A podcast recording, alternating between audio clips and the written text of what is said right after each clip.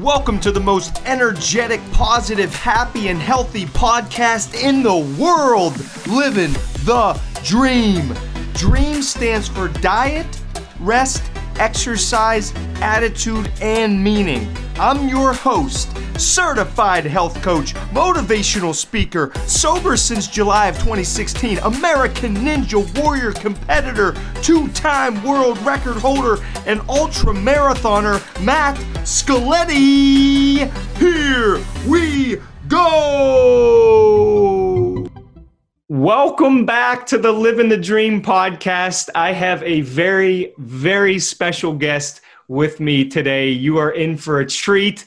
This is Kikkan Randall, and she is a United States Olympic champion cross country skier. Just wait for this bio. I'm so excited.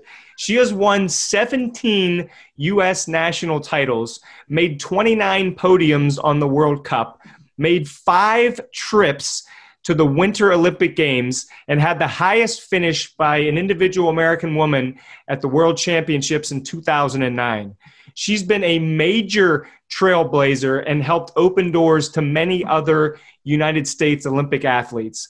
She and Jessica Diggins won the United States' first ever cross country skiing gold medal at the Winter Olympics in women's team sprint at Pyeongchang in 2018. Since finishing her skiing career, she's become a cancer survivor, a mom, and a sought after, powerful keynote speaker. Boom, Kikkan, welcome to the show. Thank you. Thank you. Well, what an introduction. Uh, it's great to be on here. By the way, that was just a mini part of the intro. I could have gone on that you have no idea the other things she's accomplished in her life, but we'll get into some of those. So, thanks for joining. Do you want to just let's jump right in and hear a little bit about your background and where you grew up? And were you skiing since birth? Or you know give us a little bit of the background. Well pretty close. You know we're all shaped by our stories and experiences. And certainly my upbringing has has played a major role in kind of helping me develop the skills that helped me excel on the on the ski trails and then have helped me through a few major challenges in my life uh, but I was on skis the day after my first birthday. my dad worked at an alpine rental shop and he brought home the smallest boots and skis they had. We were in Salt Lake City at the time, so he built a small hill in the front yard. I'm also born on New Year's Eve, so born to fireworks, and uh, started skiing uh, really before I could walk. Um, then those early, my dad used to tie a rope, take me up to the ski areas, uh, so I just kind of got the feel early on.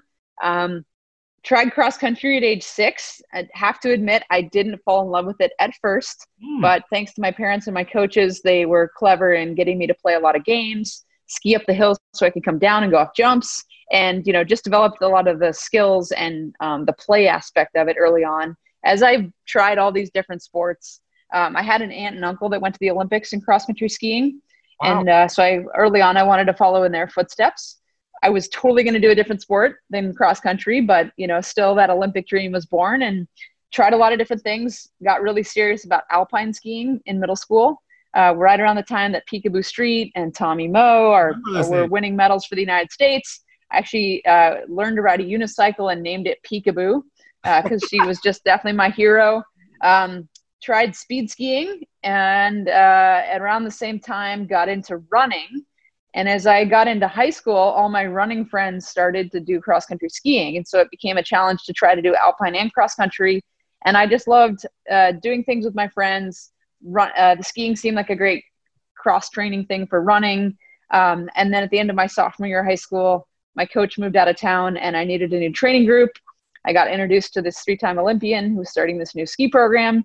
And within a few weeks, I realized that cross country skiing was actually the perfect combination of all the things I loved about those other sports. And I was really intrigued at the fact that the 2002 Olympics, which at that point were three years away, were going to be in Salt Lake City, where I was born, and the fact that no American woman had ever won an Olympic medal in cross country was like this open frontier. So a lot of being active as a kid, a lot of dreaming big. Um, you know, thankfully encouraged by parents, coaches, had having great role models, and just always just kind of trying things out. Um, not always perfect though. Uh, there were some failures along the way, Uh, I was a mediocre soccer player and uh, was actually the alternate on the championship teams in two years of alpine skiing.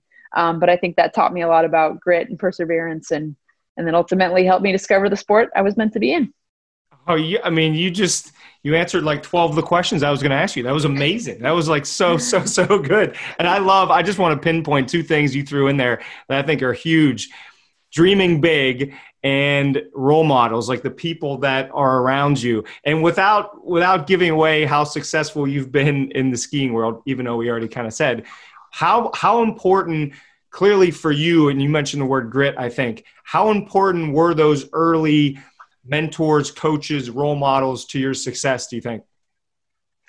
Huge, because I think when you have a relatable role model, especially, you see someone else do it and you start to feel like, hey, you know, I, I'm like them, I can do it too. And so for me, I had, you know, my aunt and uncle and my family that were Olympians. Uh, growing up in Alaska, we didn't have as much of the professional sports right around us. So the state really celebrated Winter Olympians. And there was a, a woman in town who was the top Nordic skier at the time and as I started to get into the sport, she actually kind of took me under her wing. Her name was Nina Kemppel. Um, I had all the Olympic clippings on my ceiling at home. Um, and so to me, like these big dreams always felt possible because I could see in the people that were out there doing it a lot of similarities with myself. And I think that was really powerful. I think if I didn't have those role models, it would have taken a lot more to start to develop this, these ideas that got me so motivated to get out the door. Yeah, that's a that sounds like it's perfect way to put it.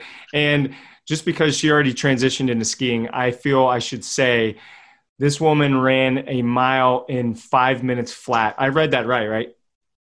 You did, yep. And you're right. It was five flat point two. So my aunt Betsy, the Olympian, actually ha- set the Alaska State mile record at 456 so it was always my goal chasing my aunt betsy to run you know to beat her mile time and i really wanted to get under five minutes and my best attempt was five flat point two so that is the one thing my aunt still holds over me she has that mile record and uh, you know it's still on my to-do list. Oh that's amazing. That's right. It's never too late right? That's right. Yeah i think i got a couple more years. It's still possible. Yes you do. You got that straight. Okay so you is it fair to say at around 16, did you then cut track and solely focus on skiing, or were you still doing both uh, through high school? No, fortunately, I had this nice blend where um, I, you know, I definitely shifted my my biggest goals to skiing, which were, you know, in January and February. Um, but I continued to do cross country running for my high school team. Um, that was really important to me, uh, for especially for the team aspect um, even though it's an individual sport, that's where I just developed this great, amazing group of friends where we pushed each other, we were silly, um, and we just had this awesome shared experience. And we went, uh, we won state championships together. Um, I actually was a seven-time state champion in track um, and a three-time state champion in cross-country running, but I never won a single state championship in skiing because my arch rival and also best friend at the time won all four years. Oh so I think it was really important to do all three sports. I think I, I, I developed some things physiologically that helped me as a skier. Um, of course, the things I learned about being uh, an athlete, being a teammate, um, all those things were super important. It made my high school experience really fun. And then when I really started to focus on training full time at age 18 upon graduation, I was still fresh. And I think that's what contributed to being able to be in the sport almost 20 years. Yeah, that's was it seven time state champ and three. I mean, you're just like, and that's not even skiing. You should give spread around some of the talent and work ethic. Give some to us. You know what I mean, Kiki? it's all available for you, and we'll cover that as we go here. Aha! I like it. A little dangle the carrot. We'll see what happens yep. later on in this talk.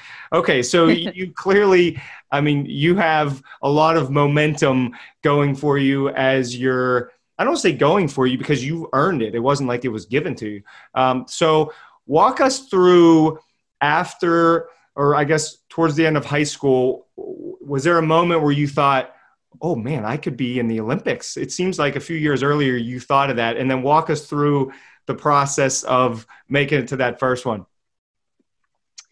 Yeah, so I mean, when I first started to realize the 2002 Olympics were going to be a year after I graduated high school, um, I would be 19 at the time. uh, it was a bit ambitious actually to think about making that Olympic team now that I know a lot about the sport because cross country is an endurance sport. People don't peak usually into their mid to late 20s. Uh, you know, you're going up against the best athletes in the country to make the team, and then you're going up against the best athletes in the world. Uh, but at the same time, they had just introduced this new event called the Sprint. It seemed to play to my strengths. Uh, it was kind of geared towards a little bit younger skier, and and I just said, why not? You know, I make the push. I don't make the team. It's a great experience. I'll you know I'll have something to build on in four years. But why not go for it? And um, I ended up qualifying for that team, uh, winning the the sprint race at the national championships, and I got to go to Salt Lake um, at 19 years old. I remember feeling like a kid in a candy store there, getting my Olympic uniforms, marching into the opening ceremonies as the home team with my video camera in my hand, just heart beating out of my chest. It was so incredible to like this lifelong dream to be an Olympian. Um, but then as I was there, I knew I wasn't going to be competitive for medals. I was there to gain experience. So when a fast world champion would ski by, I'd hop in the track and I'd ski behind them. Oh. I probably trained myself into the ground during those Olympics because I was so excited. Um, my best result was 44th place. You know, nothing spectacular.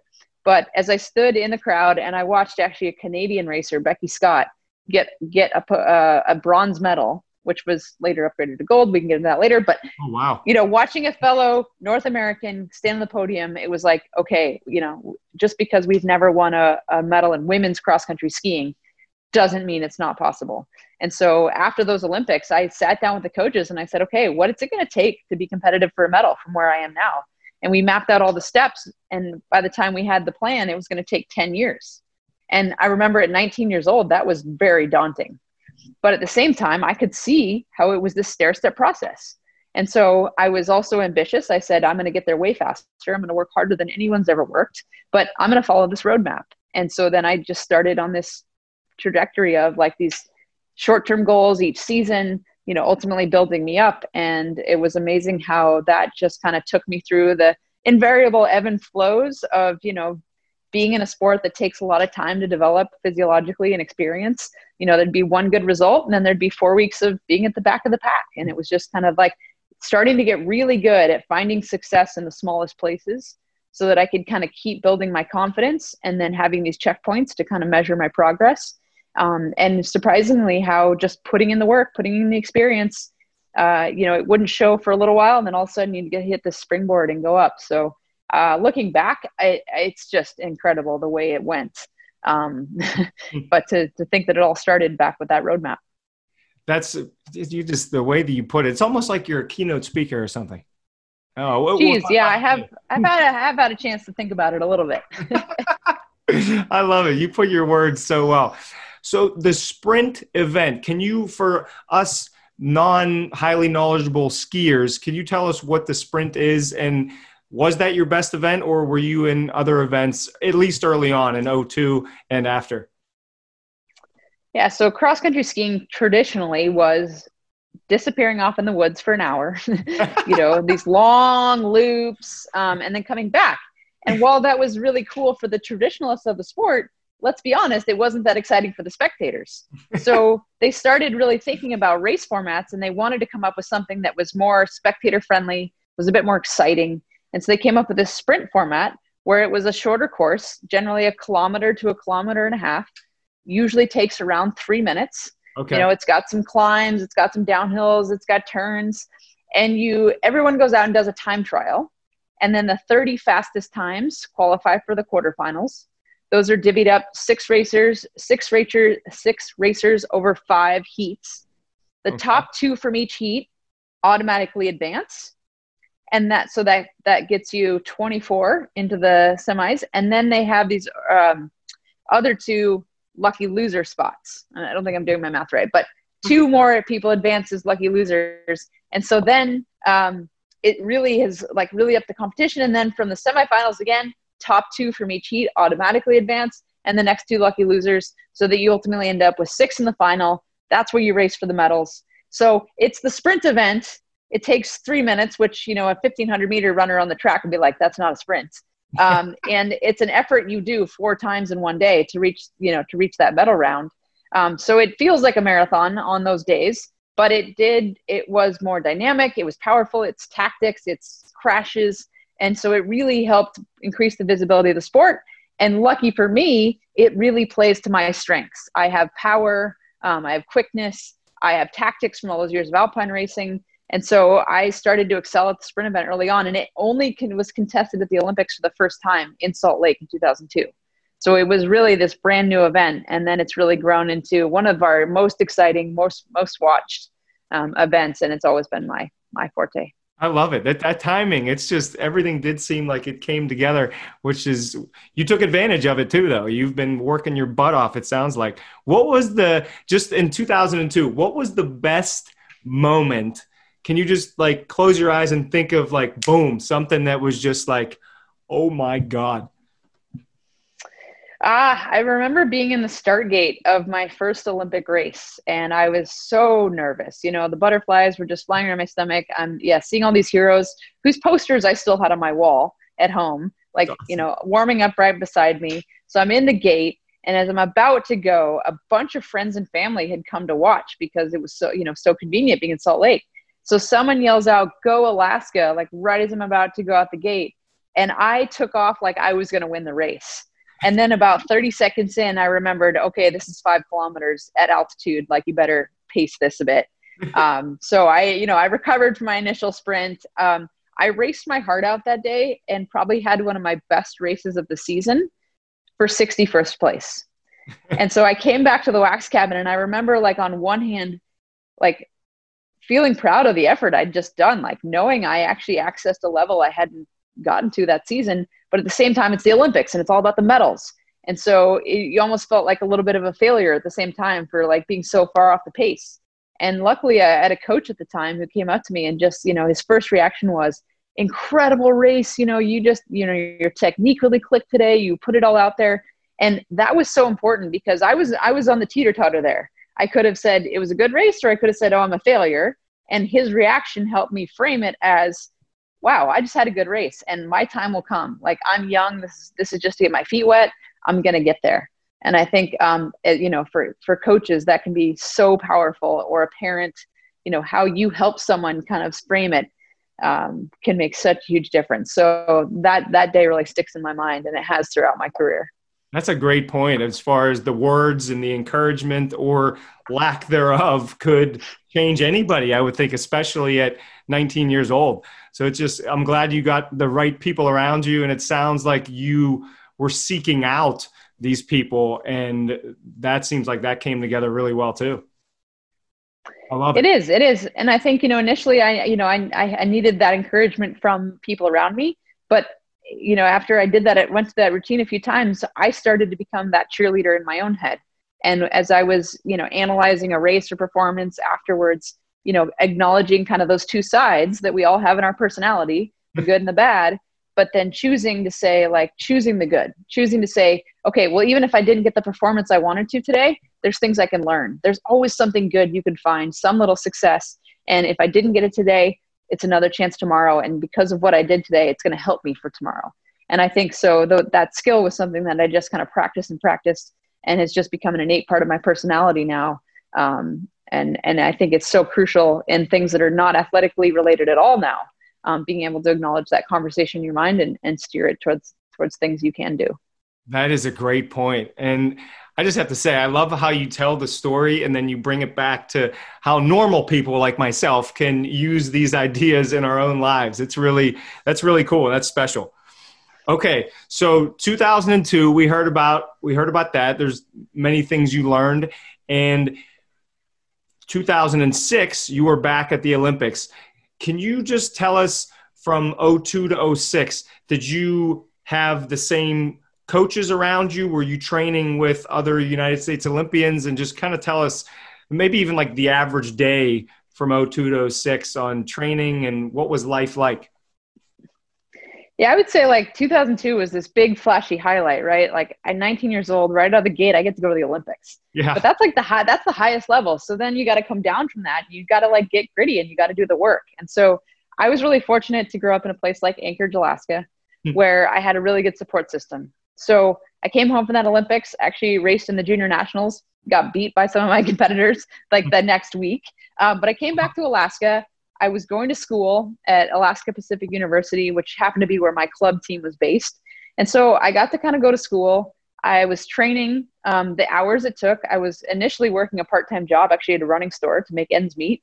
Um, I was learning things about business, which in my school, which ultimately helped me figure out how to get enough uh, resources to commit to training full time so that I wasn't running to the running store in between training because that ended up being kind of pivotal. Um, so I just, I just really, things got simple actually. You know, it was about put, putting in the two, the two training sessions a day, six days a week.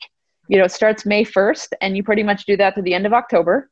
Um, so you're just, you're putting, you're putting money in the bank with all this training then uh, beginning of November, we would we'd leave and um, go start to hit the race circuit and then every rate every weekend you're racing. And so you have to that's when you're drawing the money from the bank. So you have to have put enough in. And when i was young even though i trained from may 1st through october you know i still wasn't able to train the big hours that the top adult you know top racers were. So i'd get partway through the season and i might kind of crash a little bit you know i just couldn't quite put that performance together weekend after week. But every time i did that that built a level of, of strength and endurance and experience.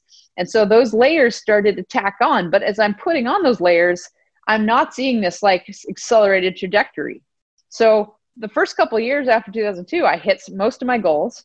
But then in 2005, I'm at the World Championships. I finished dead last in the individual race. Our team actually gets pulled out of the relay because we're about to be lapped by Norway. Mm. And at the end of the season, the ski team, U.S. ski team announces they, due to but financial reasons, they have to cut the entire women's program and development team. Oh so I'm starting to seriously wonder if this medal, tr- you know, track is possible. You know, the results aren't showing it. The ski team, you know, is not necessarily showing a lot of belief. And so it was tempting to say, maybe I made the wrong decision. Maybe I should just, you know, finish my degree and, and go do something else. But I had that roadmap and I said, no, 2006, I want to go to one more Olympics. I want to test myself. My goal is to finish in the top 20. So I, I said, I'm going to get through that and then I'll evaluate. And, uh, and, you know, thankfully the season started off well. I qualified for the team. I went to Torino and I actually ended up surprising myself. I finished t- uh, ninth in the sprint. Wow. So I went past that top 20 goal. Um, it took a lot of mental um, focusing and stuff you know as the as i was there at the games to like stay focused on my process to remind myself that i had done the four years of training you know, even though I was in with the big girls, like to, to mm. just say, hey, you can ski with these guys, like get in there. So I ended up surprising myself, and uh, that result ended up qualifying me to make make the World Cup team full time. And I reflected at the end of that season and said, you know, a few months ago I was ready to walk away, but I saw it through my checkpoint, and here I I even surpassed expectations, and now I'm on to the next chapter. And it just that was like a really important lesson to learn because you know I feel like every good thing I've achieved in my life has come after something hard where you're like ready to quit, you're ready to walk away. But if you have that plan, it kind of keeps you focused. And even if you don't quite hit the mark you want to, you you leave with no regrets. You you know you put in the work, you get to feel proud of that effort. And you never know that your your next best day might be just around the corner. So that that ended up being really important and then uh, and then that set up the next kind of building block which was being on the World Cup as the only US woman racing weekend after weekend, you know, getting my butt kicked. But again, getting really good at finding the success and just knowing that over time I was going to build and I was going to get there. And then just before 2010, I kind of started to hit my next springboard. Oh, this is so good. And I wrote down everything good has come after something difficult. And that's so good. And I feel like especially you know covid with everything going on we could use that to say okay maybe it's tough now but what can i learn? And then like you said springboard onto whatever the next thing is. That's such a oh i love that line. That one's good. Okay so 2002 2006 are in the rearview mirror. What did you, what was your mindset like going into 02 and how did it change into 06 and how did your what did you learn from 06 that maybe you didn't get out of 2002 big big changes in mindset. I mean going into 2002 um, i just i was so new to that level of the sport. Like i said i was i was chasing my heroes down on the snow. Uh, I was feeling very, very far from the possibility of a medal. And then four years later, you know, I was nervous going into 2006 of how I would compare. But then I, you know, once I got in there, I was racing shoulder to shoulder with these women. And, and actually a, a fellow Canadian who I'd gotten to know really well, we'd been racing on kind of the same level. My friend Chandra actually won the gold medal that day. And so coming out of 2006, it was like, now I feel like I belong. And, you know, maybe it's not going to be another five years before I'm ready to compete for medals. Like I'm in it now. Um, so definitely a huge leap forward in confidence. Uh, you know, knowing I had the four years of training behind me, knowing that I would have you know another four years before the next Olympics to kind of keep building. The one tricky thing about our sport is that we have two techniques: um, skating and classic. And my best event is the sprint, but I happen to be better at skating. So in 2006, it was a skate sprint. You know, ninth place, awesome. I knew I wouldn't get another chance at a skate sprint until 2014. So between 20, 2006 and 2010, it was really about like, okay, I'm building experience. I want to be successful in the World Cup. And then I want to come into those Olympics, you know, showing I've made a step forward, but it may not be a medal because uh, to contend in a classic sprint for me at that time, to get a top 10 was going to be a huge breakthrough. Um, so I had to kind of come into 2010 with slightly different expectations like I knew I was I was competitive and I was there and I wanted to like you know get the team excited about what what we could do. Um, but I knew a medal was kind of an outside chance, and so um, I got to those Olympics. I ended up actually one upping myself and getting eighth place in the individual classic sprint, which was a huge um, win for me. Yeah. Um, actually led the first leg of the relay and came in with the leaders. That was like another breakthrough of like, wow, I can ski with these girls. And then that then I knew it was going to be a really exciting period from 2010 to 2014 as I built up into a chance to win a skate sprint at the Olympics. Oh, yeah. I, I can't wait to get into 2014 and ultimately in 2018. One, one question regarding your mindset right before the gun goes off and any of these Olympic events or any event, I guess, what is going on in Kikkan's mind right before you're getting ready to rock? Well, I like to call it being your own best cheerleader because the self talk is just off the hook. And it's both sides. It's the cheerleader reminding you of all the hard work you've done, that you're excited. This is the moment we've been building towards. And then there's that side that's going, oh man, your competitors look strong. This weather's tough. Is my wax going to work? And it's just about kind of recognizing both sides of the conversation and always turning it back to, no, you can do this. You're ready. You put in the work and just um, encouraging yourself. So you know that starts from the moment i wake up that morning. Uh, when i get to the venue it's about like my you know starting my process which is the warm up and selecting skis. And i find that kind of working through that different parts of the process that kind of engages my mind and my focus for a while. And i'm you know i'm chattering to myself the whole time. Mm-hmm. but then when we get into the start pen uh, that's when it's like okay i've done everything i can do. Now i just got to go out and do it.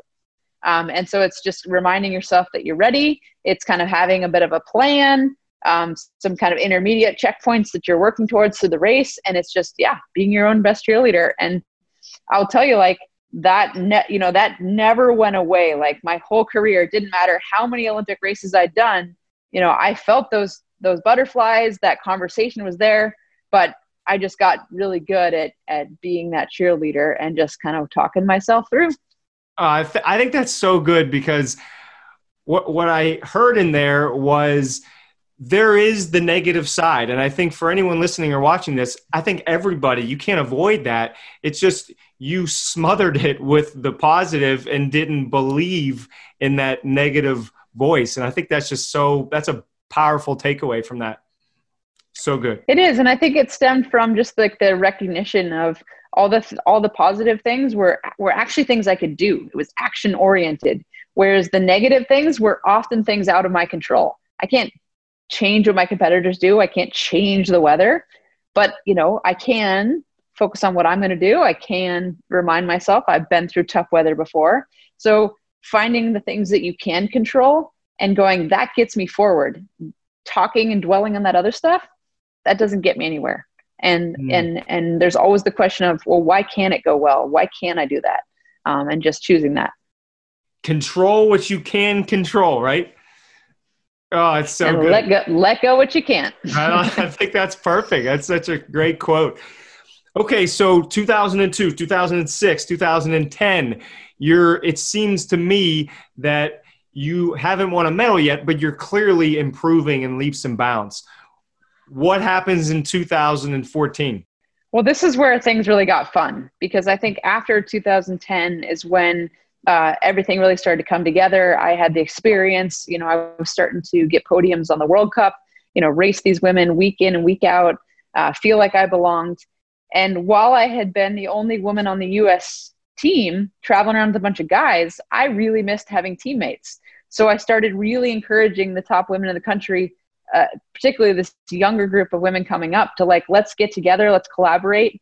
And, and so that group really started to gel after 2010 um, coming into it. So it was kind of fun to kind of get to be the veteran of this team and bring these girls together on this adventure. We are doing all the training together.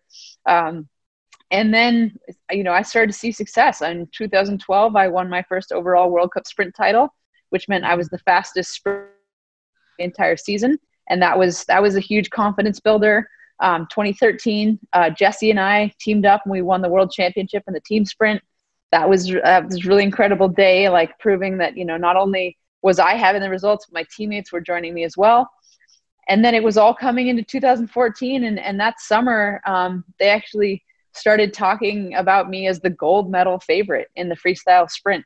Wow. And uh, it was so cool to finally get the national recognition for my sport, to get to talk about what we were doing with the team, uh, to get to talk about the lifestyle of it, um, to come in with so much confidence. Uh, but it was also a lot more kind of extra stuff beyond the training than I was used to. And since I didn't have another skier uh, in my era to look to for experience, I had to figure it all out for myself. And uh, you know, my coach and I and and everybody, we did the best we could to really keep the focus on training, but yet utilize this awesome spotlight and these opportunities. So that was a very very busy summer. Did a lot of crazy stuff, but came into the Olympics in 2014. Um, like so confident, so ready. Um, NBC had a team of like 20 people out there that day to like capture history. Everybody was so excited. Wow. Um, on race day, it was about 60 degrees ambient air temperature. And I remember like the snow was like melting under our skis and they were trying to salt parts of the course to keep it from from degrading too much. And these were the exact conditions that we used to get on training on the glacier in Alaska in the summer. And I remember so many workouts where I was so frustrated. I wanted to go back into the training center and just call it a day. But my coach would say, "Hey, it's championship day. Like you gotta you gotta test yourself in this stuff because you never know." And here we are at the Olympics on like the day I've been looking forward to my entire career, and I'm facing that. So that was like there, there there's that cheerleader going, "Hey, you've raced in this stuff before. You know how to do this." Then I get my quarterfinal heat draw, and I'm in like the toughest heat with two of the other medal favorites and I'm kind of going, all right, well, well, you race these women all season, like you're you're ready, you know, stick to your plan. My coach and I decided the plan was to go out and try to hammer everybody on the maiden climb because that's kind of my strength. So I uh, took a little effort, more effort than I wanted, but I got to the front. I hammered up the climb. I was leading the race. Um, as we came down to the stadium, the snow got really soft and actually felt my ski come off the ground for a moment. But I think all those years of alpine racing like helped me kind of like you know keep things under control, not wipe out. And um, and I came into the final turn like leading, ready to kick it into my final gear. But then as we hit the home stretch, I kind of realized I'd already kind of burned my gear trying to get the lead. And so as we went down the home stretch, I was grasping at every ounce I could muster, like trying to hold it together. But I felt these two shadows come up on either side of me. And uh, just before the line, I saw a flash out of the corner of my eye and when I looked at the scoreboard, I, I realized I wasn't first or second, so I wasn't going to automatically advance. But I was in this photo finish for third, and they were announcing that we were the fastest heat. So we waited for what felt like an eternity. And then when they announced it, I had actually lost the photo finish by five hundredths of a second. And that ended up being the difference between moving on to the semifinals which then would have been, you know, moved on to the final to actually compete for the medals. So this being this big hyped gold medal favorite, I get knocked out in the quarterfinals. And uh, I just remember being a little disbelief in the finish. Uh, my husband was there, my coach was there. We were looking at each other like we didn't know, but it was amazing how, like, in that moment, as I'm just letting this reality sink in, I I like reminded myself of like the whole journey that had led up to that point and saying like, if you told your 2002 self that hmm. you would be in like a legitimate position to win a medal, like, would you even believe that? Like, here you were. Okay, it didn't happen today, but like, you are here. You are at this level, and and by the time I left the finish area, I was already starting to kind of frame like how I was going to talk about this and how really the effort and the journey is the biggest part. I mean, yeah, we we want to get the gold medal, but I'm also like my light, you know, I'm still fine. Like I'll have another chance, you know, later on. I've got more races at this Olympics. Like this is going to be such a powerful lesson. Um, and and that's really what it ended up being.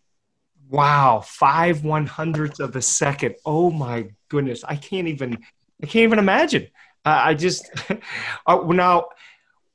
Speaking of the Olympic experience, were you able to kind of regroup and enjoy the rest of those Olympics, or was it like get me home and out of here ASAP? Well, the sprint was the first of four races I did at those oh. games. So I did the best I could to like literally like, okay, put that in the back pocket. Um, as I left the finish area, I ran over to my team because my teammate in her first Olympics had, had advanced to the semifinals kind of unexpectedly. So I like told her everything I knew about the course. I kind of tried to pour my energy into her. That was kind of like that helped me reframe things initially. Uh, two days later, she and I actually teamed up in the team sprint.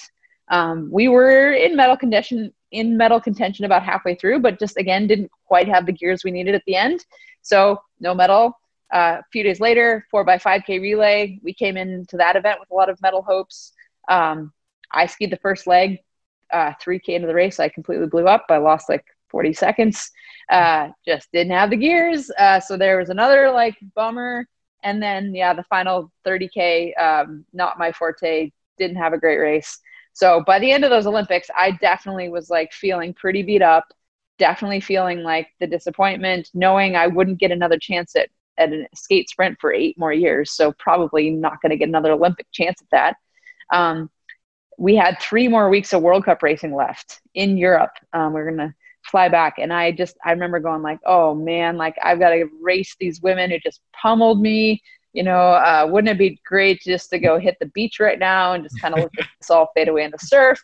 But I also was like, you know, like that sounds nice, but I know in my in my head if I walk away with a job unfinished, like it doesn't matter if I get, you know, beat up over the next couple of weeks, like I want to leave the season with no regrets. And it turned mm. out that doing those four races at the Olympics like helped kick my gears back around. I came out flying in the next sprint, won it, um, ended up having some of my best results of the season to finish off and win the overall World Cup Globe for the third year in a row. And uh, and I just was like so glad that I didn't walk away from you know just that disappointment. Like you know, it just it, at the end of the day, it's the satisfaction of like knowing the effort you gave that sticks with you and i've always chosen to like see that through um, you know even when i know it might be difficult. That is there's so many great takeaways in there. I just oh I, and i love how you said you helped your teammate shortly after you found out you weren't going to the next round. I mean i'm sure you could have easily pouted and put your head down and said good luck i'm, I'm going back home. But i think it just says such a big part of your character that you wanted to help her out and for the greater good of the team. And I think that's that's huge. I mean, that's amazing. Um, so 2014 ends. I have to ask you, just because I know you're an open book, as we discussed earlier. And for for any of us, let's say we're dealing with some negative on social media. I mean, for you, it was the actual media.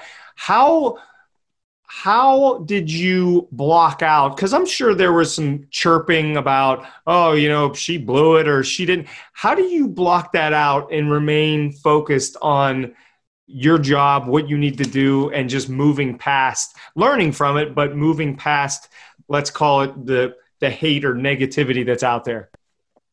Well i think it comes back to what can i control and what can when i can i not? And uh, and again coming back to like the cheerleader too like the the self-talk just continues like after the race you're analyzing you're you're processing both sides and just constantly having to like remind myself like hey you came in as the gold medal favorite like you belong here you you i know i skied as hard as i possibly could I didn't I didn't back down. I didn't give up. Like I saw it through, and that's sports. You know, you you put it out there, and sometimes you don't get the you don't get the gold. And so I just kept reminding myself to be really proud of the effort. And I actually had made myself a promise coming into those Olympics that um, as long as I gave everything I had, I would walk away satisfied. And in my mind at the time, I knew that meant a gold medal. But I also kind of like was setting the stage for myself to say, like, if you gave it your best effort, you will walk away satisfied. And at the end of the day, that is the most important thing. So I think even as I'm talking to media and they're going, you must be so disappointed. You must be frustrated. You know, did you let your country down? Like, and of course, social media, there was, it was all over the map. But I would say for the 5% that wanted to be negative um, and tell me what a failure I was and who knows what else, there was 105% of people saying, we are so proud of what you've done you know, thank you for being a part, you know, representing our country, for bringing us along on this. I had a, a young girl who actually told me she, I, I led, I lead these events called Fast and Female, trying to inspire girls to stay in sports. And so I had led an event that fall and she had gotten a t-shirt from it with the Fast and Female logo. And she said the next day she was wearing her t-shirt to school, not because I won the gold medal, but because I had been so brave. Oh. And showed that. And so like little stories like that, you're like, just because I didn't win the gold medal, like I still make a difference. Like, um, so I just really tried to focus on those things. And I think, you know, that's where, uh, you know, gratitude and perspective really come in because here I'm like looking around and like traveling the world with all these girls that have become like sisters to me. Um, my family's there at the Olympics. Um, and I did right after that race, I went and spent time with my family, you know, that night, the next day, you know, like we're at the Olympics, let's enjoy it. Like this is a once in a lifetime experience. Um, and so just really tried to to you know you feel almost like you're just you're hanging on to those things uh, that get you through it and then pretty soon you know you realize like it was a race you know okay i didn't get what i wanted but i i did all the things and there will be more races my life is good and you just yeah you just kind of have to talk yourself through it until until those negative emotions kind of eventually fade away and the the good ones shine through you are just a beast with the self talk. I love it. It's just such a great takeaway. it's just so. I mean, it's one thing for me to talk about gratitude, but when you have a, gold medal favorite and you didn't get the outcome you wanted and you're still going to gratitude, that's just so. Oh, that's so good. Okay, so this is this is probably the most fun part in my opinion we'll see what your thoughts are from 14 to 2018 and can you just tell us about what happened and were you the favorite? Because i know it's a different event. Were you the favorite going into 2018 as well or were you to the underdog? Yeah so leaving the season in 2014 i felt like i had a big decision to make. Uh, by that point i had been in the sport full time for 12 years. Um, i knew i wouldn't get a chance at my best individual event for eight more years. My husband had been patiently waiting uh, for me because we wanted to start a family um, you know and we and our our family uh, trajectory had really been dominated by my training and my racing.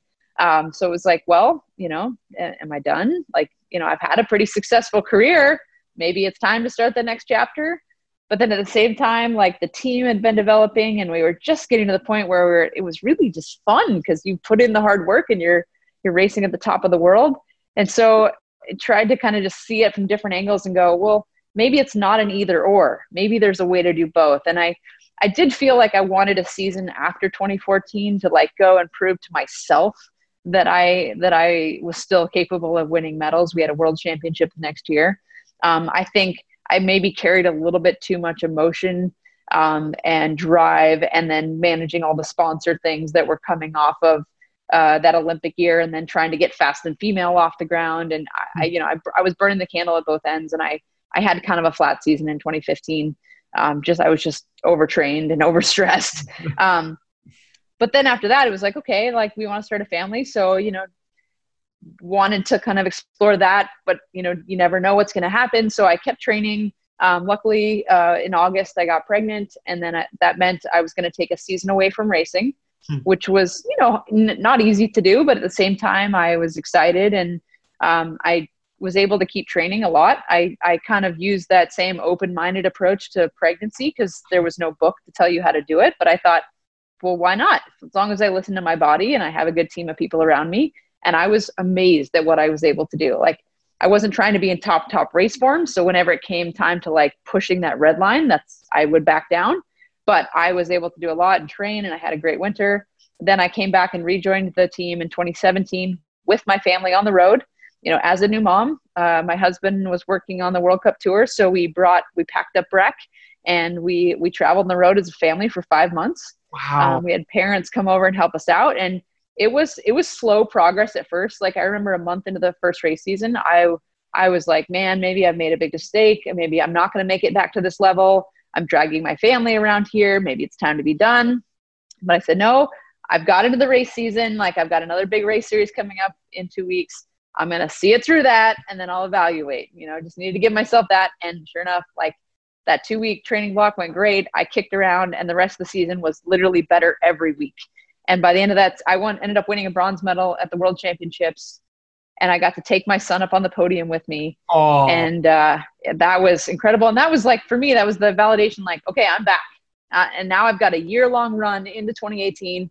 I knew that would be my last season uh, because I had, um, you know, I wanted our family to be able, we wanted to expand our family. We wanted to like, you know, be able to focus on my husband's career. So I just, you know, knew, okay, 2018 is going to be my last one and I'm, I'm all ready to go the one thing I didn't anticipate was that this team of young skiers that I had been helping build and cultivate over these years, they had all gotten fast.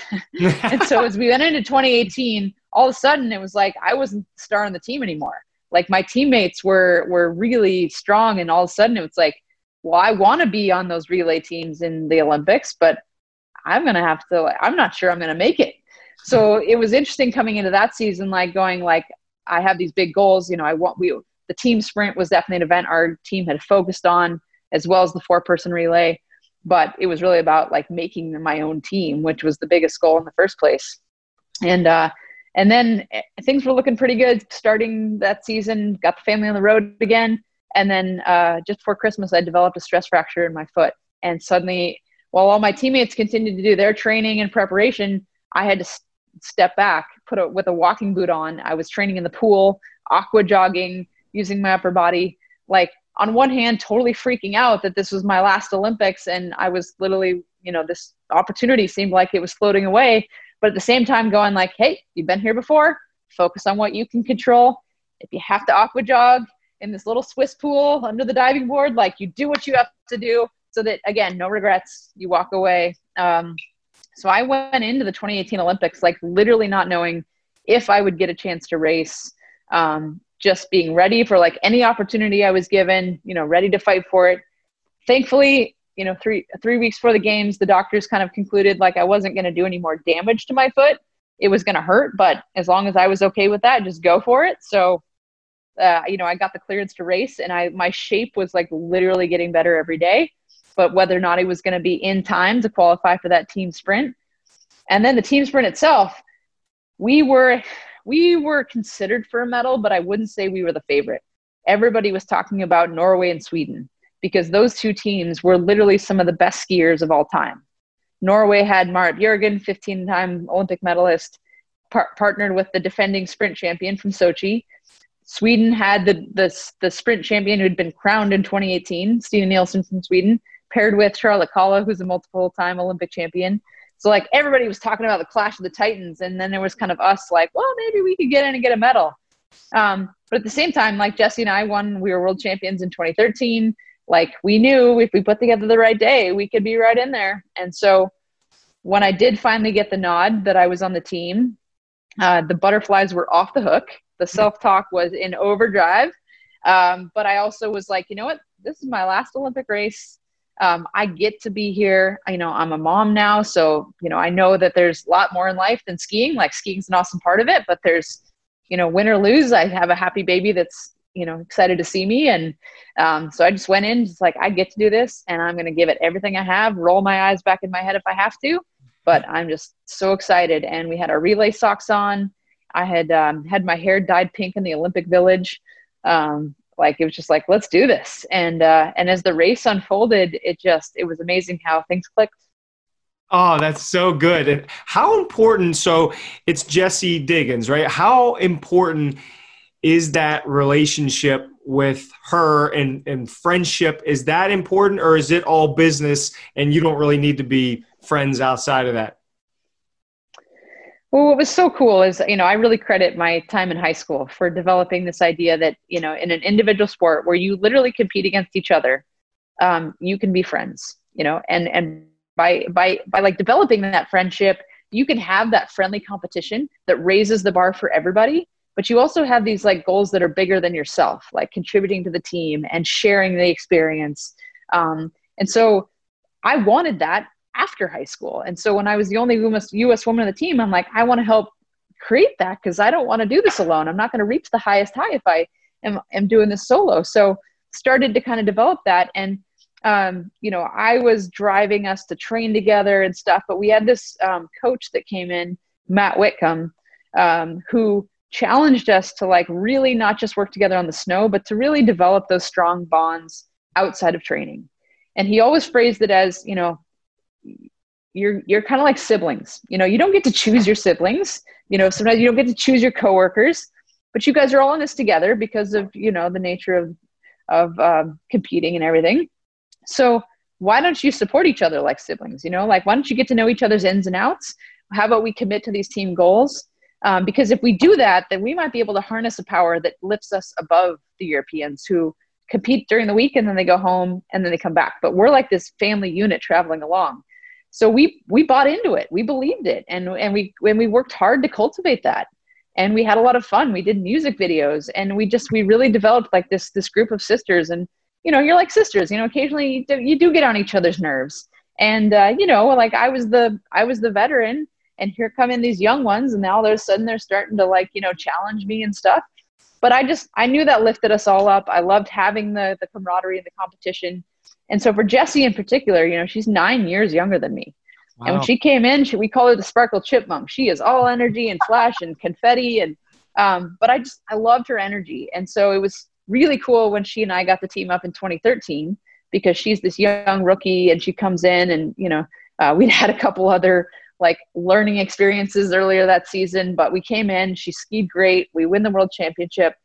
Um, I skied the second leg, so I got to cross the finish line, you know, for the win. And and then fast forward later to 2018 and now all of a sudden like Jessie Jessie was a legit leader of the team at that point because she was near seconds for medals earlier that week. So i just you know i we got to be on this team together and we realized that the last time she and i had teamed up and done this team sprint together had been 2013 when we won the the gold.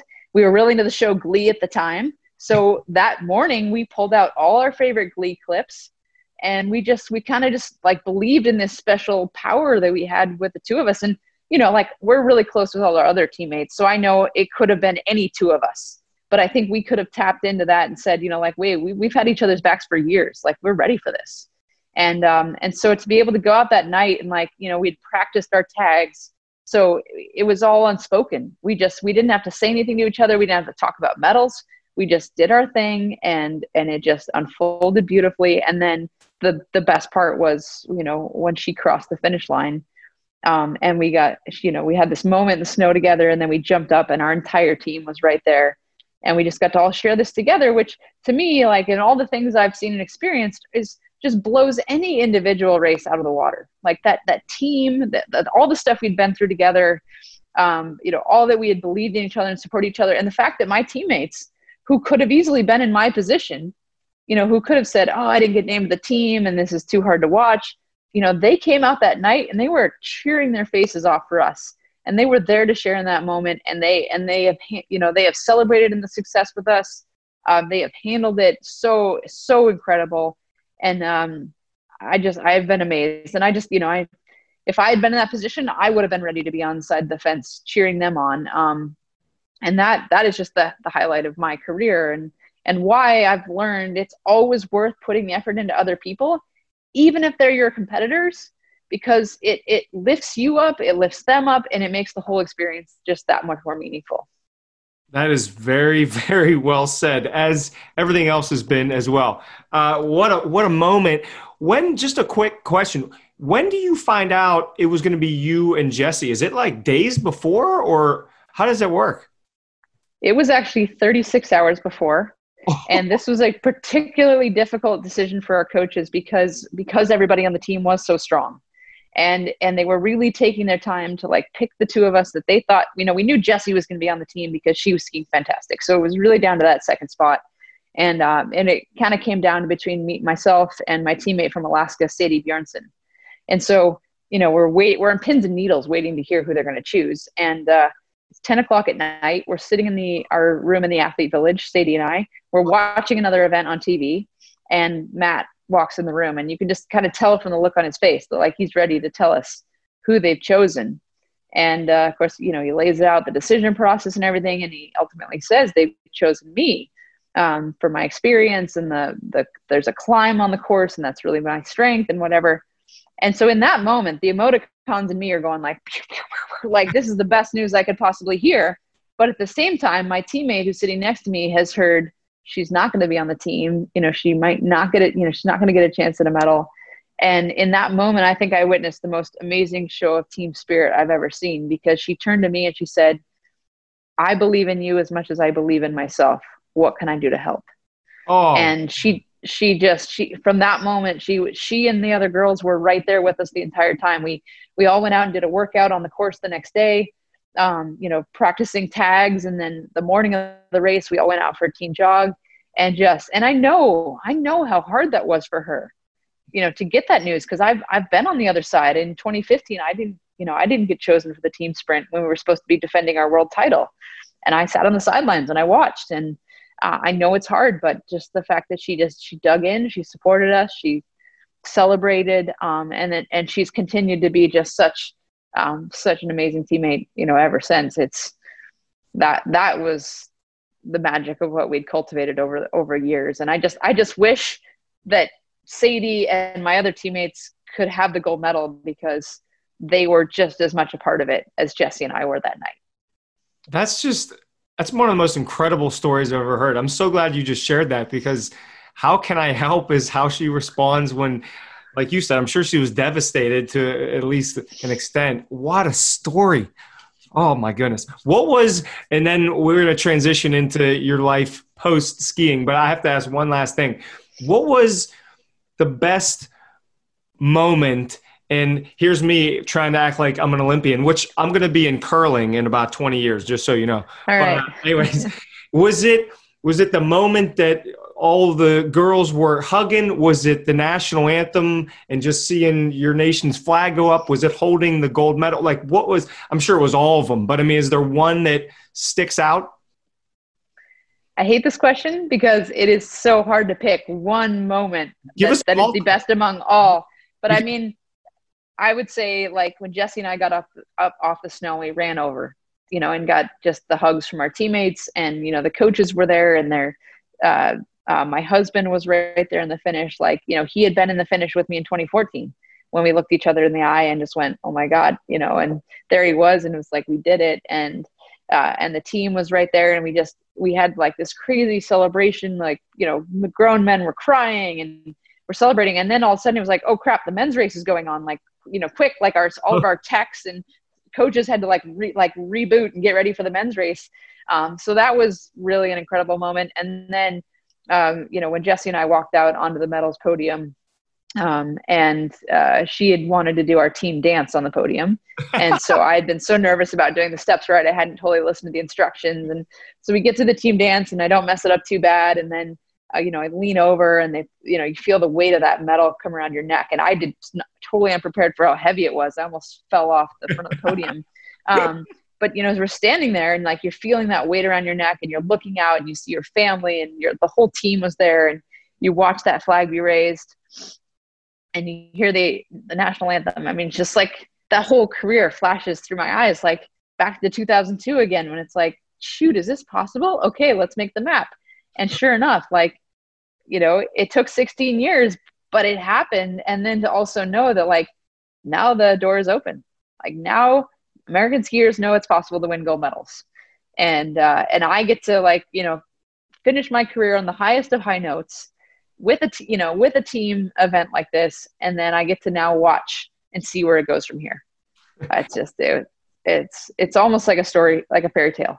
It, it, that's exactly what I was just thinking. I mean, you go from yeah. five Olympics, and I mean, you could have won a medal in the second one, and then you know, then not one. But it's like the ultimate peaking at the right time, right after 2014. Of you know, it was a tough loss, and this is just it's insane that your life has played out at least in the Olympic world like this. I mean, I'm just so happy for you, and I, I'm sure it's 38,000 moments were the best moments. So thanks for trying to narrow it down to the one.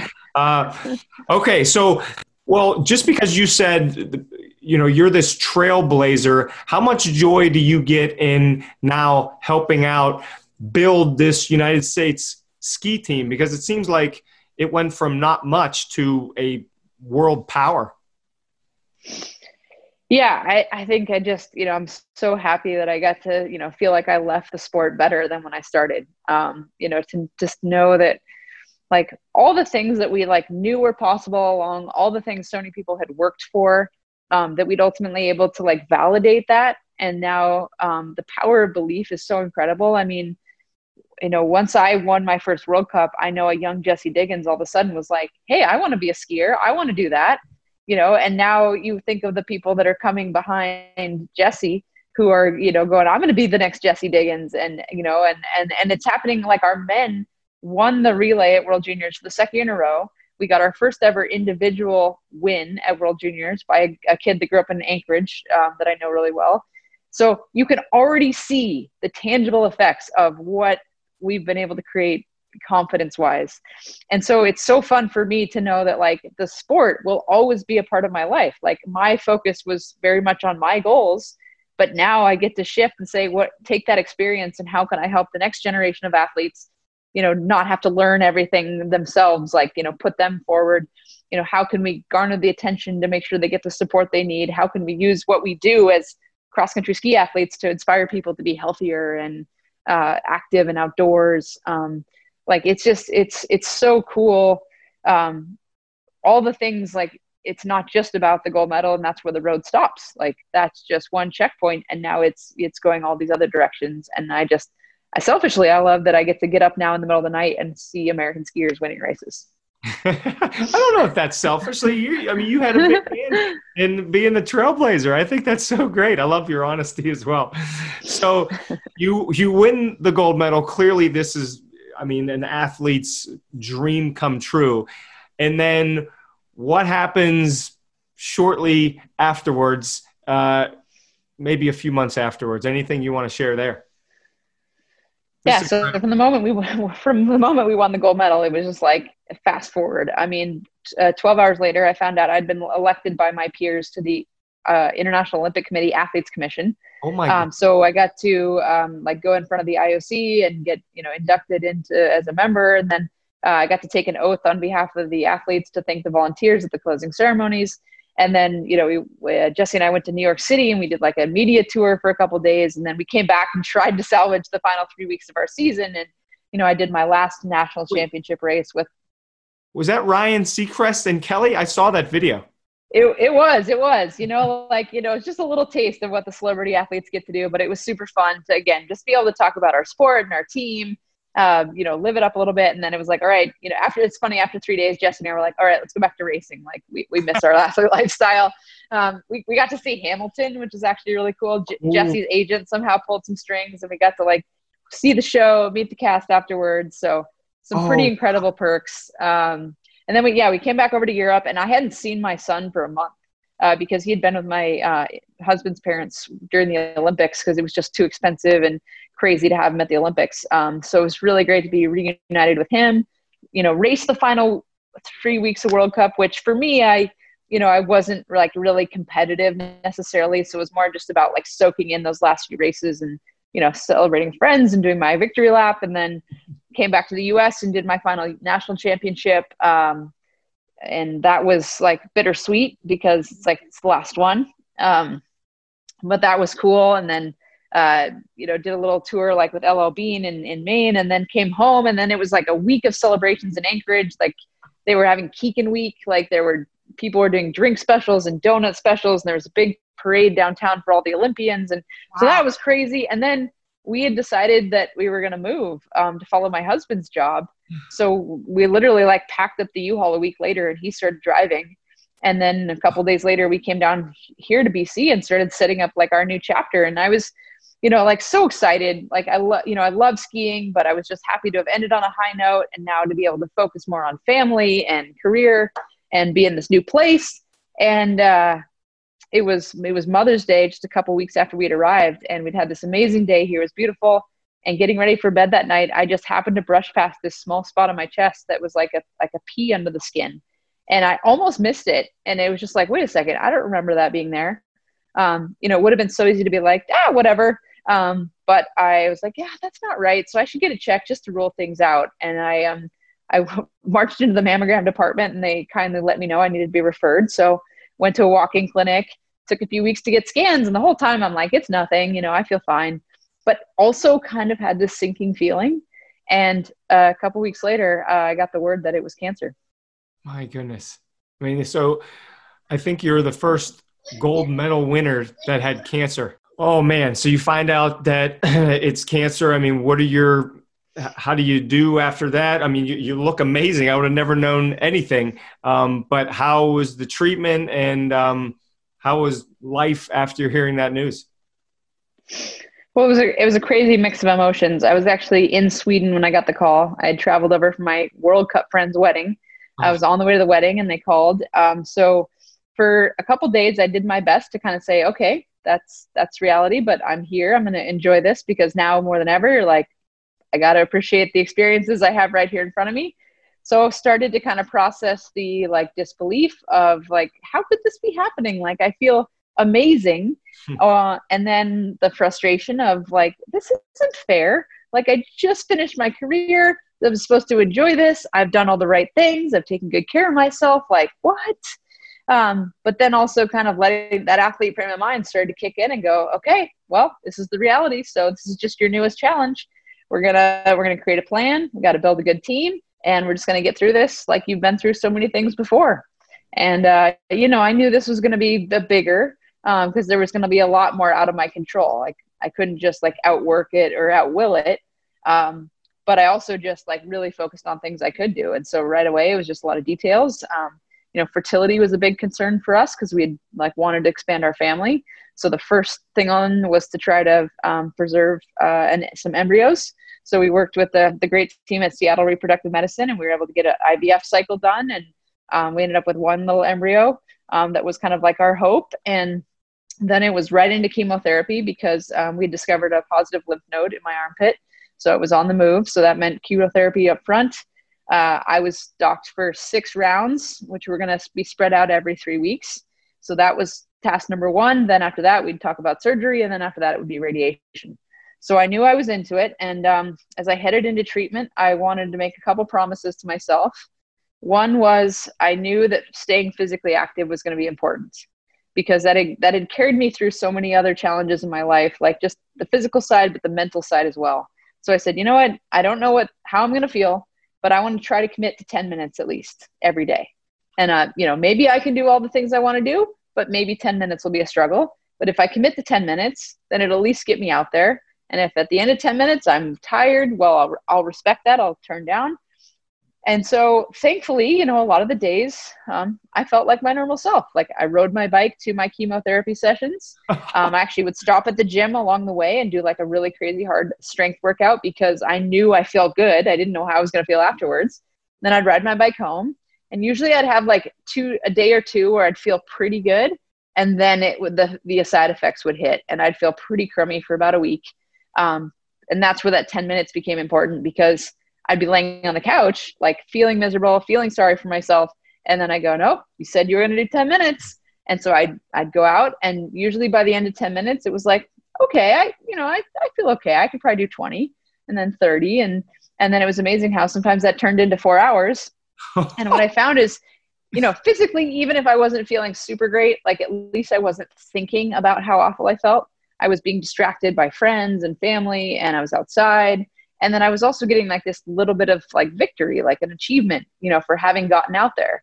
And then usually within a couple hours, like that little bit of activity would kind of kick me around and I'd be feeling better again.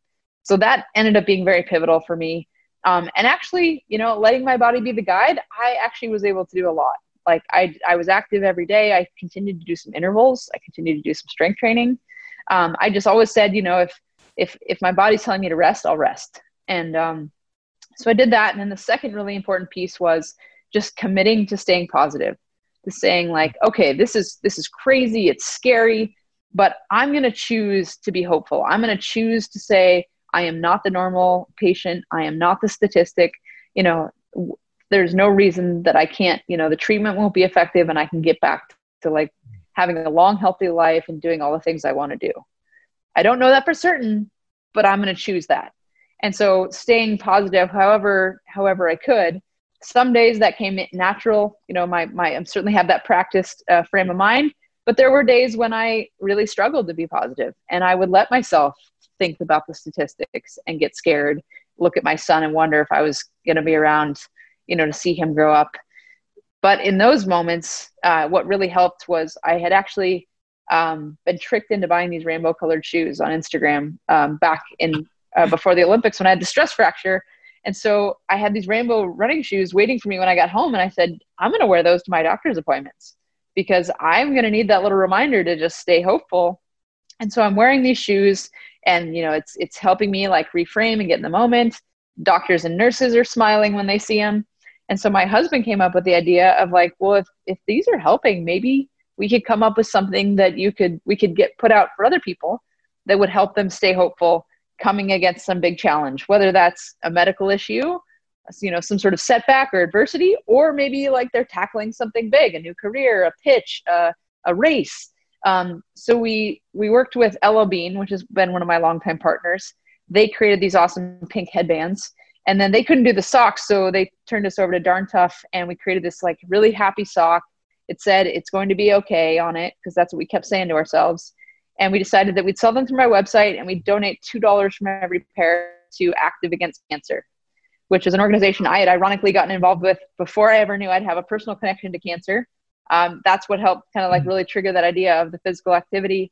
Um, so it was a great way to like give back, um, to put something out there that was going to help people through stuff. And the stories that started coming in from people right off the bat have just been incredible. So that was a little project. Um, and so I like to say that, you know, because I had, um, you know, a, a, kind of a plan to work off of, I had this great medical team of people.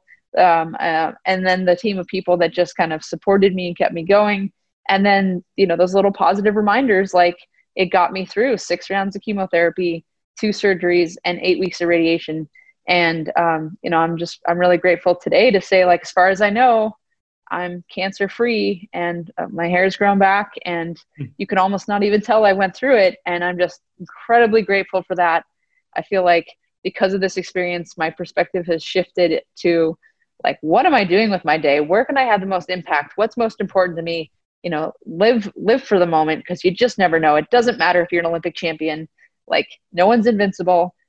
But because i was so strong coming into this and and all these things that helped me as an athlete helped me through this. And now i have this opportunity to go out and share that experience and help so many people that you know have to face this as well.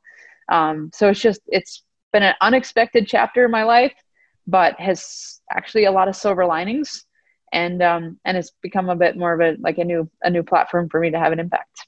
Jeez, this is just it's amazing, and it's amazing the positive spin you've put on so many different what could be seen as setbacks in your life and i told you just before we started recording but my wife is a 15 year leukemia survivor and she said cancer was the i think this was the first date we went on she said cancer was the best thing that ever happened to her and i was like how could you ever say that? And it's similar. It's exactly what you're both saying. It's just bit you overcome it and then you give back to others. It's just, I wrote down commit to 10 minutes and commit to being positive. And I think that's a big takeaway for anyone listening or watching. If you're trying to get into exercise, you know, maybe don't start with 90 minutes the first time. Think of something two or five minutes. And you made such a great point, Kikkan, with once you're there for 10 minutes, oh, why don't I stay for 15? Why don't I stay for 25? And it just builds upon itself, right? Yep. Uh, oh, it's it's so important. Yeah, and it uh, I've had to even use it, you know, post treatment a couple times to like kickstart myself because I like to say that now I'm not a professional athlete. I'm learning how to be a normal person and I'm learning how to balance family and sleep and exercise and career and all those things. And so sometimes it's like I need those things. I need I need that predetermined commitment that I've made to myself. You're gonna do 10 minutes. So it can be nine o'clock at night sometimes, and it's like you said you're gonna do 10 minutes. Like do it so that you can check it off, keep the streak going. Um, and uh, and I've all yeah, it's it's amazing how powerful little things can turn into big things. So yeah, you say that so well too, and it's it's the truth. Just uh, I wasn't I, I don't know if we were going to bring it up, but I have to bring it up now since you said you with the socks and everything. Tell everyone where you can go because now it's more than just socks and headbands on your website, right? Yeah so it's it's turned out to be you know a fun little brand that we're building that it's going to be okay. Uh, we call it the Kikkan store and it's really easy to find. You just go to kikkan.com k-i-k-k-a-n.com there's a shop button on there. Um, nice and easy. Things turn around pretty quick in a couple of days. Um, we've actually have two versions of socks now after I finished treatment, we came out with a 2.0 that's like more of like a new horizons kind of sock. So for our, our sock fans, there's now two versions of socks. There's uh, some neck wraps. There's some some mugs that'll keep your drinks hot or cold. Um, and two dollars from every item we sell goes to support. Um, you know, it's been active. We took a little break and we've been supporting a COVID relief fund over the last couple of months. Um, you know, we'll kind of see where that goes. But um, yeah, two dollars from every item goes to support something very important um, and they're just they're great. They're uplifting. Uh, they make great gifts, um, and uh, and then we encourage people to share how they're using the products with us on on the hashtag Hello Kikkan. I love it. It's just so good, and it it seems like there's this theme in your life that you've always found ways to add value to other people, whether it's your teammates, even if you just lost a tough race, or helping out these other people that are battling cancer. It's just I love it. So I appreciate you because you're doing so much good in this world, and I think that's a big reason I couldn't wait to talk to you. Um, but okay, so we're we're wrapping up. The final five is what I call it. You know, you just want to tell everyone too, because now you're keynote speaking. I don't want to forget to bring that up. And do you want to mention that? And if people want to have you speak virtually too, I think you're doing virtual speeches. Um, maybe just a quick. I think we know what you're going to talk about, given what all you just said. But maybe a quick snapshot of what you talk about and if you do virtual presentations? Yeah, well, I mean, the benefit of having uh, all these years of experience is, you know, over the course, I've I've seen a lot of different themes play out and seen um, the tools that can be effective and maybe the things that can hinder progress. And so I love I love to talk about overcoming adversity you know using uh, optimism and resilience um, i love to talk about how you how you can goal set to to achieve big things or or break something big and complicated down into something that you can literally tackle one day at a time. I also love to talk about building a team. And you know that has a lot of parallels to business and education because um, you know you don't always choose your coworkers. You don't always choose um, the people that you're surrounded with. But if you can harness the power of collaboration um, not seeing your your coworkers or or even people in your same industry um, or other teams as, always competition. Like you know, there's ways to harness friendly competition, but ways to build that will enrich your life in so many ways uh, that you can't even imagine, and it really grows the pie for everybody. So um, I love to talk all sorts of themes. I got lots of fun stories to share, um, and really um, enjoy the chance to get in front. And you know, I was doing it in front of a lot of live audiences last year but with COVID, it's you know forced us to be creative here, and um, you know in some ways being able to do presentations over um, online formats, whether it's Zoom or GoToMeeting or any of those platforms. Um, it's a great way to reach people that are you know need this message more than ever right now. Of you know what things can you do right now that set yourself up for the future you want which you know is on that horizon right now we can't see what it looks like but we can do things today that are to that are to make it what we want so um, people can reach out to me through my website, kikkan.com. Um, there's a great way to do that. I would love to talk to you about sharing sharing these stories. Yeah, we got to keep getting your message out more and more. You hit the nail on the head. Now more than ever. Well, thank you for all of that. And Kikkan, Kikkan's son has been hanging out. He's amazing. I love him. He's four years old. Does he want to be in on the final five? final five. Here we go. Five quick questions to wrap it up. Kikkan's got to go hang out with her son, and I got to let her do that. Um, just five quick ones. If you can answer in like one or two sentences, we'll, we'll wrap it up. How do you want to be remembered? Um, I, w- I want to be remembered as someone who, um, you know, led by good example and, and really worked collaboratively to help kind of lift everybody up and, and live our best lives. Um, you know, whether that's talking about being physically active, um, talking about like taking on big challenges, um, but just really having a zest for life. I love it. Somebody else has a zest for life there too. I can tell. what, what are you most thankful for? Uh, I'm most thankful for the amazing people I have in my life. Uh, you know, the highs, uh, you know, celebrating those wouldn't have not have been as high without them. I certainly would have got there without the amazing people in my life, and even the, the just the most simple moments of watching my son grow up, um, spending time with friends and family. Like, if anything, cancer has taught me uh, how how many amazing people I have in my life and how precious every moment is. Yeah, that's well said. And it is those simple things sometimes, right, that are just the best part of the whole day. What mm-hmm. is if I see Kikkan? I think I already kind of know this because you alluded to it, but if I see you at a wedding reception, what is your go-to dance move? Ooh, go-to dance move. Uh, I do love to dance. Uh, you know, I, I go all over the place. Um, I did learn to floss uh, as part of the um, team dance, so I'm pretty proud of, of my floss these days. I love that. I just want you to know I asked that question to everybody. Nobody yeah. has said floss yet, so you're. you're there we go. All right, I got the I got the monopoly on it. yes, you do. What's been second to last one? What's been the biggest obstacle you've overcome? I think the the biggest obstacle has been um, yeah i mean i think cancer is the thing that's probably tested me the most so far just because it's really challenged my ability to be positive and resilient um, to see beyond the short-term discomfort. Um, but it's also because it's been the biggest challenge it's also maybe made some of the most important shifts in my life and given me this awesome change in perspective. And you know i don't i don't have mediocre days anymore. Like doesn't matter what the weather is. Doesn't matter if I go for a run and don't feel great. It's like I just I'm so lucky to be here. I'm just gonna make the most of it. I don't have mediocre days anymore. I love that. Oh, that's so good. Okay, last one. Who is your hero?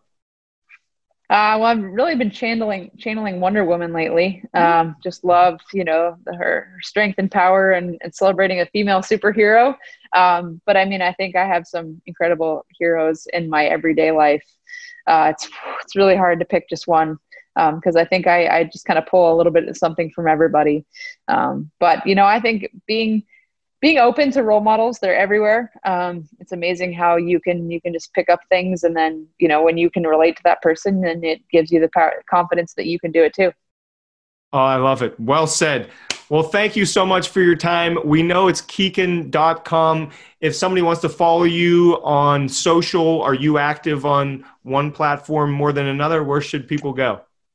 Yeah, I think I do most of my stuff on Instagram. I'm Kikkanimal on Instagram and Twitter. Uh, I've got Facebook athlete page, um, but you know it all it all kind of links to itself. So yeah, if you want to kind of follow the day to day, uh, Instagram is probably the best platform. Instagram. Check her out on Instagram. You've been, this has just been incredible. There's so many takeaways. I love how you're clearly this ultra athlete, but then you also give takeaways to anybody, whether they're just starting out with exercise or they've been an athlete or business person, whatever. So I appreciate your time. I appreciate all your insights and just being so open uh, for the last hour or so. So thanks for coming on, Kikkan.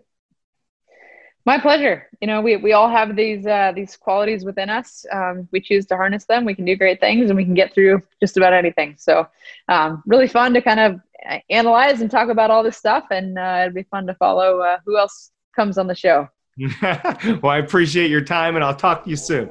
Thanks for listening to another episode of Living the Dream with Matt Scaletti. I'm so grateful for you please share this podcast on your social media so others can benefit from this valuable content. Also, please subscribe to my podcast because if you aren't, I am watching you. Check me out on social media and message me if you need me as your keynote speaker at Matt Scaletti on social media. I respond to all messages. Thanks, and I love you so much.